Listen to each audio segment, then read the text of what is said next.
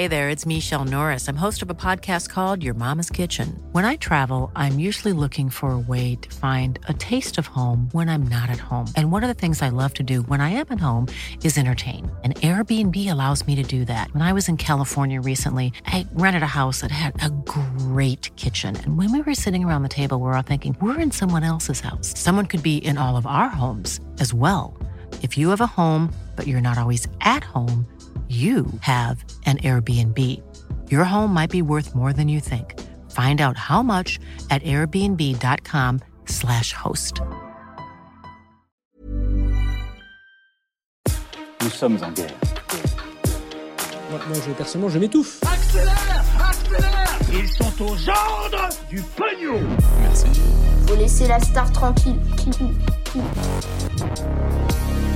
Une épidémie de flemme toucherait les Français depuis la crise du coronavirus. C'est ce qu'indique en tout cas une étude parue il y a quelques jours. Et vous allez le voir, c'est assez euh, passionnant. Je vous invite du coup à ne pas avoir la flemme et à m'écouter pendant euh, quelques minutes. Salut, c'est Hugo, j'espère que vous allez bien. Et comme chaque jour, on est parti ensemble pour une nouvelle plongée dans l'actualité. En fait, tout est parti d'une étude publiée la semaine dernière par la Fondation Jean Jaurès ainsi que l'Institut de sondage IFOP. Une étude qui explique que les Français seraient de plus en plus flemmards. La Fondation Jean Jaurès donc parle même sur son site d'une épidémie de la flemme. Alors disons-le dès maintenant, l'étude le montre, cette épidémie de flemme, elle prend de nombreuses formes. Parfois, elle peut avoir une connotation négative, le terme même de flemme peut avoir une connotation négative, mais ce que montre l'étude, c'est plus un changement de mentalité ou de priorité euh, chez les Français, sans forcément donc de jugement de valeur. Bon, le premier élément qui ressort, c'est un gros manque de motivation au travail, tel qu'il est en tout cas aujourd'hui. Pour vous donner une idée, il y a 30 ans, 60% des Français disaient que le travail était quelque chose de très important euh, dans leur vie. 60% donc le disaient. Aujourd'hui, ils ne sont plus que 24% à dire que le travail est très important euh, dans leur vie.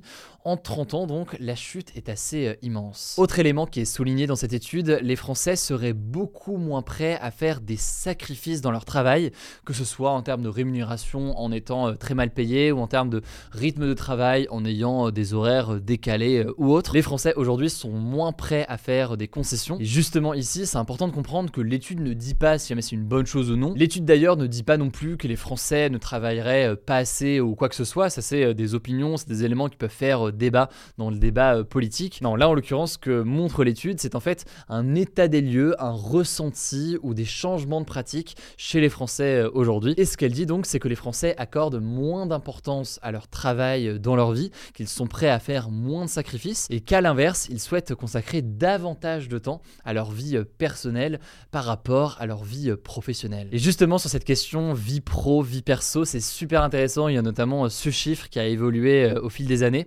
En fait, en 2008, deux salariés sur trois étaient prêts à travailler plus pour gagner plus, alors qu'aujourd'hui, ça s'est un peu inversé parce que deux salariés sur trois sont prêts à travailler moins pour avoir plus de temps libre. Alors après, se pose effectivement la question du salaire. Est-ce que quand on travaille moins, on doit être payé moins? Ça pose du coup la question du temps de travail. On avait eu l'occasion d'en parler il y a quelques semaines dans les actus du jour, mais vous comprenez en tout cas le principe et la tendance qui s'inverse pas mal là-dessus. Par ailleurs, autre élément là aussi passionnant, en fait, même si les Français veulent plus de temps libre et plus de temps pour eux, donc sans le travail, eh bien leur temps libre est utilisé différemment, notamment depuis la crise du coronavirus.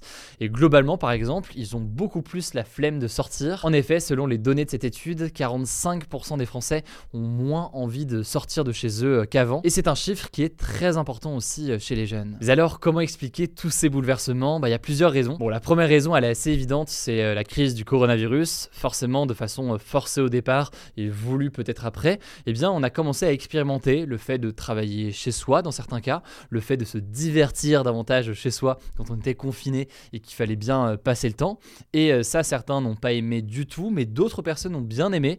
Et donc, ça fait qu'une partie de la population aujourd'hui veut continuer soit à être en télétravail s'ils ont pu l'expérimenter pendant le coronavirus, soit éventuellement à passer plus de temps chez eux, y compris d'un point de vue du divertissement. Deuxième raison qui peut expliquer tous ces bouleversements, en fait, les auteurs de l'étude expliquent plus globalement qu'on a a vécu une succession de crises ces dernières années en France et que ça finit par peser tout simplement sur le moral des Français. Ça peut être les attentats en 2015, ça peut être les gilets jaunes et le mécontentement autour, ça peut être le coronavirus, la guerre en Ukraine, bref, pas mal de choses qui ont pu se passer.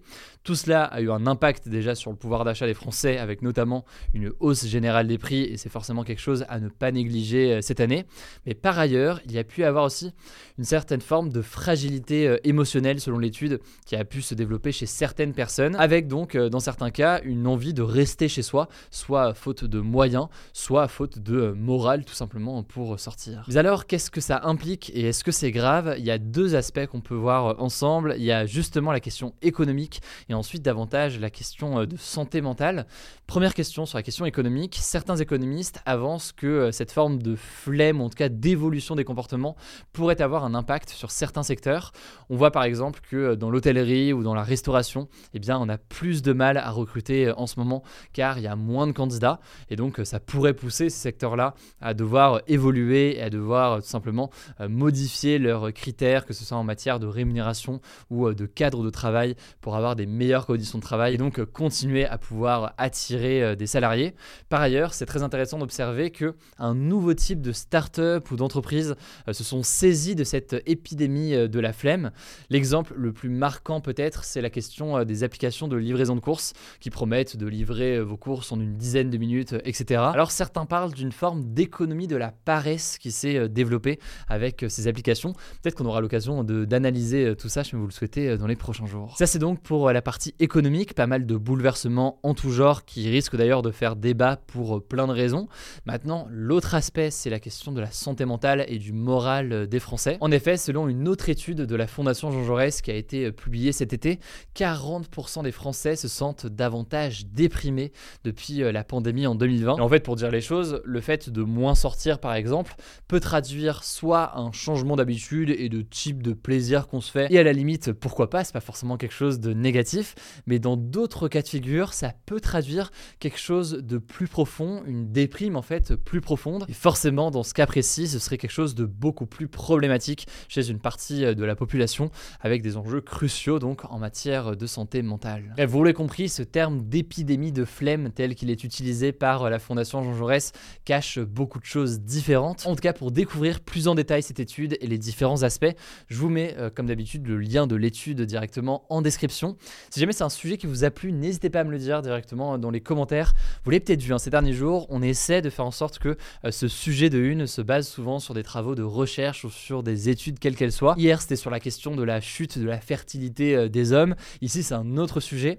À la fois, c'est d'actualité et en même temps, ça permet de se plonger en détail, selon moi, sur un sujet avant donc les actualités euh, en bref. Alors évidemment, on va pas faire ça tous les jours. Très souvent, on va se concentrer sur l'actualité du jour et sur le sujet marquant qu'il faut expliquer ou analyser. Mais dans certains cas, donc ça peut être intéressant de se pencher comme ça euh, sur des études. Dites-moi donc dans les commentaires sur la vidéo YouTube ou alors par DM sur Instagram ou autre, si jamais vous êtes sur la version podcast audio, ce que vous en pensez. En tout cas, je donne la parole tout de suite à Blanche pour les actualités en bref et je reviens juste après. Salut, c'est Blanche. On commence avec une première actu. Selon le président ukrainien Volodymyr Zelensky, 10 millions de foyers sont actuellement privés d'électricité en Ukraine après de nouvelles frappes russes dans plusieurs villes, dont la capitale Kiev. La Russie cible en effet ces dernières semaines des infrastructures énergétiques de manière stratégique pour provoquer des coupures d'eau et d'électricité. Cette situation inquiète pas mal les autorités ukrainiennes avec l'arrivée de l'hiver. Dans les prochains jours, les températures pourraient chuter jusqu'à moins 10 degrés dans certains endroits. Par ailleurs, au sujet du tir de missile en Pologne qui a tué deux personnes ce mardi, Volodymyr Zelensky a déclaré, je cite, ne pas savoir ce qu'il s'est passé alors qu'il affirmait jusqu'ici que le projectile était russe.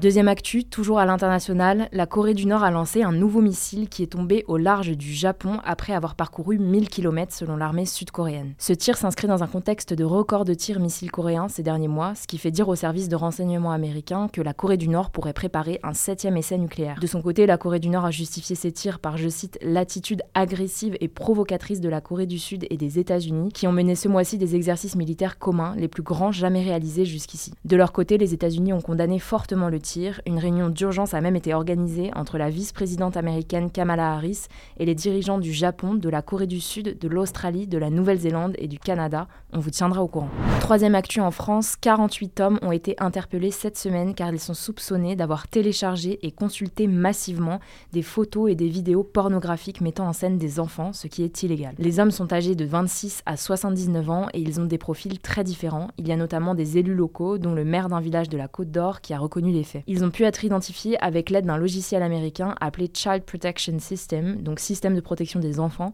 qui repère les connexions suspectes de téléchargement de fichiers pédopornographiques. En France, la consultation de photos ou vidéos pédopornographiques peut être punie de 5 ans de prison et 75 000 euros d'amende. Quatrième actu, on va parler tech. De nombreux employés de Twitter ont démissionné ces dernières heures après l'ultimatum du nouveau patron Elon Musk. Paul vous en parlait hier, en fait mercredi, Elon Musk a envoyé un mail à tous les employés de Twitter encore dans l'entreprise, leur demandant de remplir un formulaire où ils devaient s'engager, je cite, à travailler à fond pendant de longues heures à haute intensité, sans quoi ils seraient licenciés. Sauf que selon plusieurs médias américains, des centaines d'employés ont finalement choisi de partir d'eux-mêmes. Bref, certains estiment que c'est bientôt la fin du réseau social, sachant que la moitié des 7500 employés du groupe avaient déjà été licenciés il y a deux semaines. Le hashtag RIP Twitter a même été tweeté plus de 620 000 fois. Guise de réponse, Elon Musk a tweeté ironiquement et nous avons atteint un nouveau pic d'utilisation de Twitter, lol. Alors ceci dit, on ne sait pas encore exactement combien de salariés ont décidé de rester, ni ce que ça veut dire concrètement pour l'avenir de Twitter. En tout cas, on vous tiendra au courant sur Instagram, le nom du compte c'est Hugo Décrypte. Cinquième actu, la Coupe du Monde masculine de football au Qatar débute ce dimanche, et selon un sondage BVA pour RTL et Orange qui a été publié ce vendredi, 42% des Français disent qu'ils boycotteront la compétition, donc ils ne regarderont pas les matchs, mais il faut noter que ce chiffre baisse à 23% si on prend juste en compte les amateurs de foot. Autre chiffre intéressant, 59% des Français jugent l'engagement des joueurs de l'équipe de France envers des associations pour la protection des droits humains insuffisant. Sixième info, ça parle de sport mais pas seulement, vous allez voir, les organisateurs du tournoi de tennis de Wimbledon, le tournoi de tennis le plus prestigieux du monde, vont autoriser l'an prochain les joueuses à porter des shorts de couleur sombre. Alors pourquoi c'est marquant? En fait tradition depuis des décennies. Jusqu'ici, tous les joueurs et toutes les joueuses étaient obligés de porter des tenues intégralement blanches. Mais ces derniers temps, les joueuses réclamaient la fin de cette règle en raison de l'inconfort et du stress que ça créait pour elles en période de règles avec la peur de taches visibles. C'est un mouvement qu'on observe aussi dans le foot féminin. En Angleterre, par exemple, l'équipe féminine du club de Manchester City a aussi changé la couleur de ses shorts pour qu'ils ne soient plus blancs. Enfin, dernière actu culturelle, le tout dernier épisode de la série française Plus belle la vie a été diffusé ce vendredi sur France 3 après 18 ans d'existence et plus de 4600 épisodes. La série mettait en scène le quotidien des habitants d'un quartier fictif de Marseille, le Mistral, et elle a connu un véritable succès dans les années 2000, mais faute d'audience ces dernières années, elle a finalement été arrêtée. Pour la petite anecdote, Plus belle la vie, c'est le plus long feuilleton de l'histoire de la télévision française. Voilà, c'est la fin de ce résumé de l'actualité du jour. Évidemment, pensez à vous abonner pour ne pas rater le suivant, quelle que soit d'ailleurs l'application que vous utilisez pour m'écouter. Rendez-vous aussi sur YouTube et sur Instagram pour d'autres contenus d'actualité exclusifs. Écoutez, je crois j'ai tout dit. Prenez soin de vous et on se dit à très vite. Mom deserves the best, and there's no better place to shop for Mother's Day than Whole Foods Market. They're your destination for unbeatable savings, from premium gifts to show-stopping flowers and irresistible desserts. Start by saving 33% with Prime on all body care and candles. Then get a 15-stem bunch of tulips for just $9.99 each with Prime. Round out Mom's menu with festive rosé, irresistible berry chantilly cake, and more special treats. Come celebrate Mother's Day at Whole Foods Market.